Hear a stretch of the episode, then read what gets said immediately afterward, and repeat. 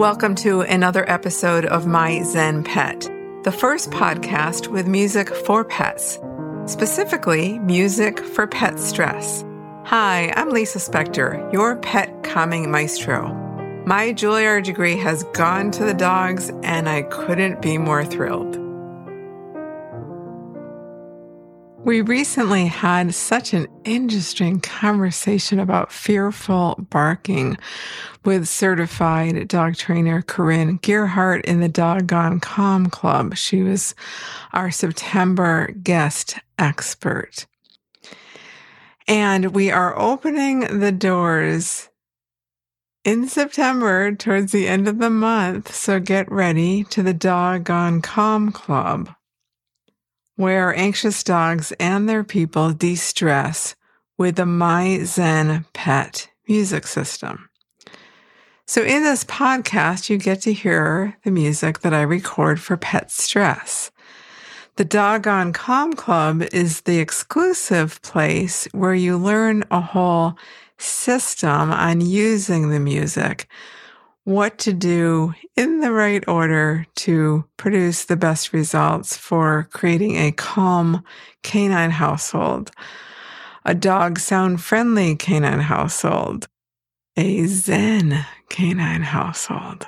If that sounds good to you, join our wait list. Get on the wait list, because I haven't opened in quite a while and ready to welcome new members. You can sign up for the wait list at myzenpet.com/waitlist. Before we get to today's music, I want to talk about something in dog training language that's so similar to what I teach in piano. There are so many things that are so similar, but this really is exactly the same thing. I tell my piano students about the importance of reinforcing what goes well. They do a few things for that. One is I invite them and encourage them to write down 3 things that went well after each practice session. Because as a pianist, it's so easy to focus on all the things that didn't go well.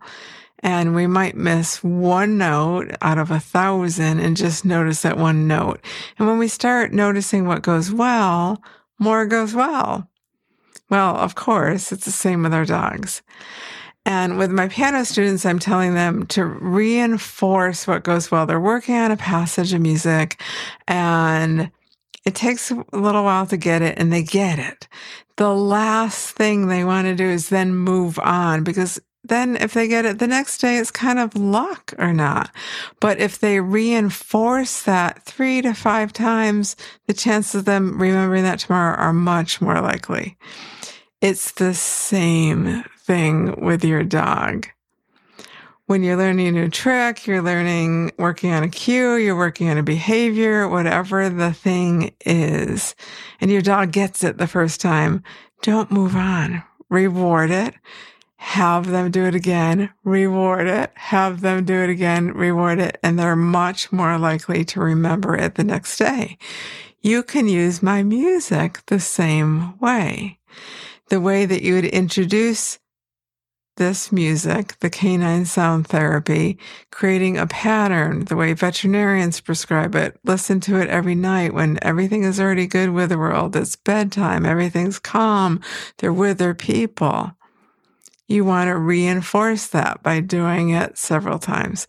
So I just love the similarities between my piano world and my dog world. And I can't emphasize the importance of reinforcement, not only with rewards, of course, but also with reinforcing that behavior. On to today's music. One of my favorites. This is from my album, Dog Gone Calm Volume 1, that you'll find on streaming platforms. It is 2 short pieces of music. I will add both of them today from Schumann, Robert Schumann's Kinderscenen, which means scenes from childhood. The first movement is Foreign Lands and People, and then a later movement is child slumbering, child sleeping, but let's kind of retitle that for our purpose and let's call it dog slumbering. This is a good time for you to cuddle up with your pup and enjoy this music together that is really designed to soothe both ends of the leash.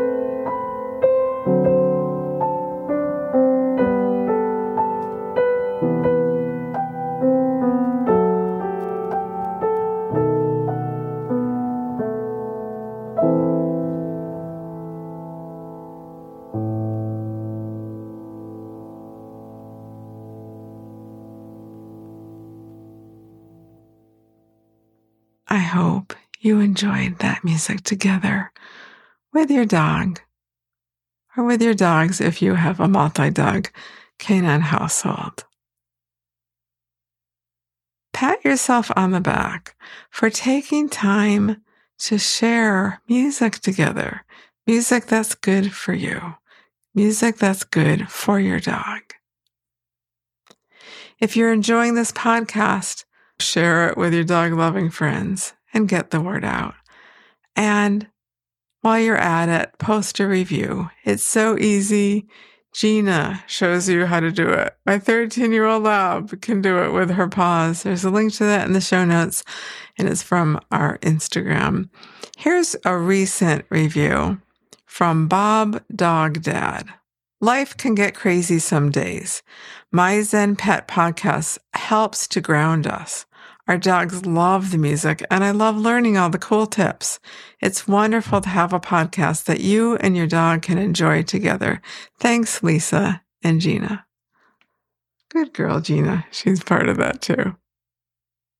Thank you so much for listening. I know there's a million things you could be doing with your time, and I so appreciate that you take a few minutes out to enjoy and listen to the My Zen Pet podcast. And this is Lisa and Gina, and we are zenning out.